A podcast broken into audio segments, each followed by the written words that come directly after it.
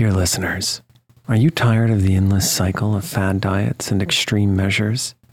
It's time to wake up to a better weight loss solution with Ro Body. As someone who's been through the ups and downs of weight loss, I know firsthand the challenge of trying to find what will stick.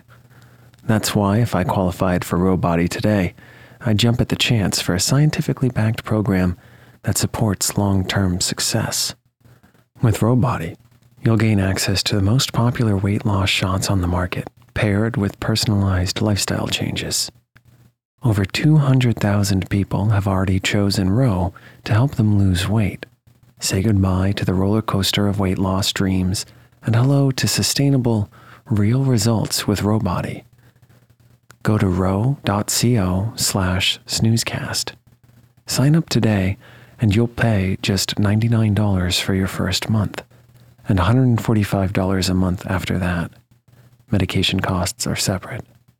That's ro.co slash snoozecast.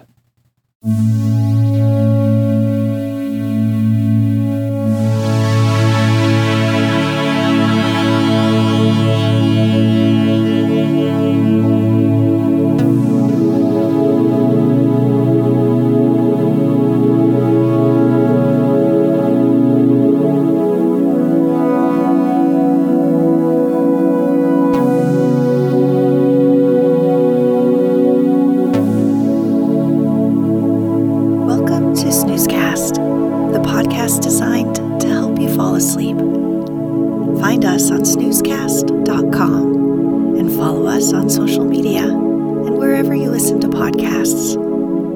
Our current goal is to get to 100 written reviews on the podcast app to help new listeners find us. If you haven't subscribed and written a review yet, please do. We get closer to our goal every week. Your reviews continue to amaze us, and we learn from your feedback as well.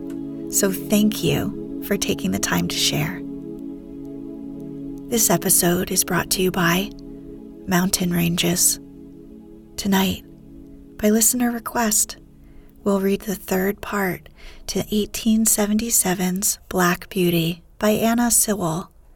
Black Beauty is one of the best selling books of all time.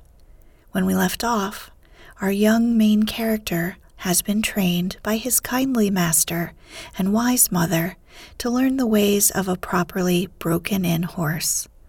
In the last episode, Black Beauty bonds with his stable boy John, who is considerate and pleasant to work with.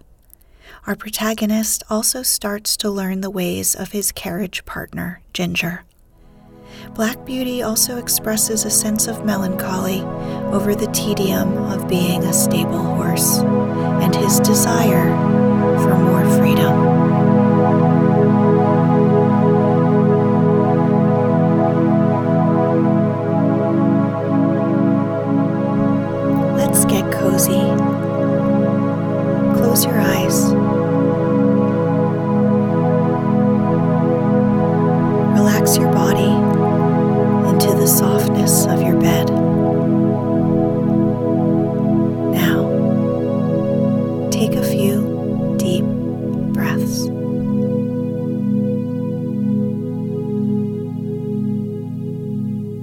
Chapter 7 Ginger. One day, when Ginger and I were standing alone in the shade, we had a great deal of talk.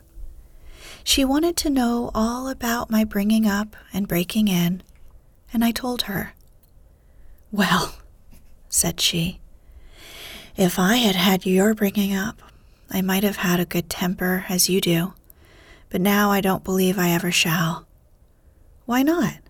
I said. Because it has been all so different for me, she replied. I never had anyone, horse or man, that was kind to me, or that I cared to please. For in the first place, I was taken from my mother as soon as I was weaned, and put with a lot of other young colts. None of them cared for me, and I cared for none of them. There was no kind master like yours to look after me, and talk to me, and bring me nice things to eat. The man that had the care of us never gave me a kind word in my life. I do not mean that he ill used me, but he did not care for us one bit further than to see that we had plenty to eat and shelter in the winter.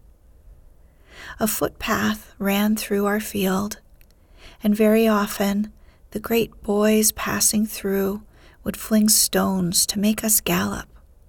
I was never hit, but one fine young colt was badly cut in the face, and I should think it would be a scar for life. We did not care for them, but of course it made us more wild, and we settled it in our minds that boys were our enemies. We had very good fun in the free meadows, galloping up and down and chasing each other round and round the field, then standing still under the shade of the trees.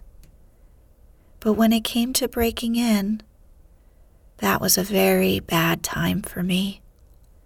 Several men came to catch me, and when at last they closed me in at one corner of the field, one caught me by the forelock, another caught me by the nose and held it so tight I could hardly draw my breath. Then another took my underjaw in his hard hand and wrenched my mouth open, and so by force they got the halter on and the bar into my mouth. Then one dragged me along by the halter another flogging behind, and this was the first experience I had of men's kindness. It was all force. They did not give me a chance to know what they wanted. I was high-bred and had a great deal of spirit. It was very wild, no doubt, and gave them, I dare say, plenty of trouble. But then it was dreadful to be shut up in a stall day after day instead of having my liberty, and I fretted and pined and wanted to get loose. You know yourself it's bad enough when you have a kind master and plenty of coaxing, but there was nothing of that sort.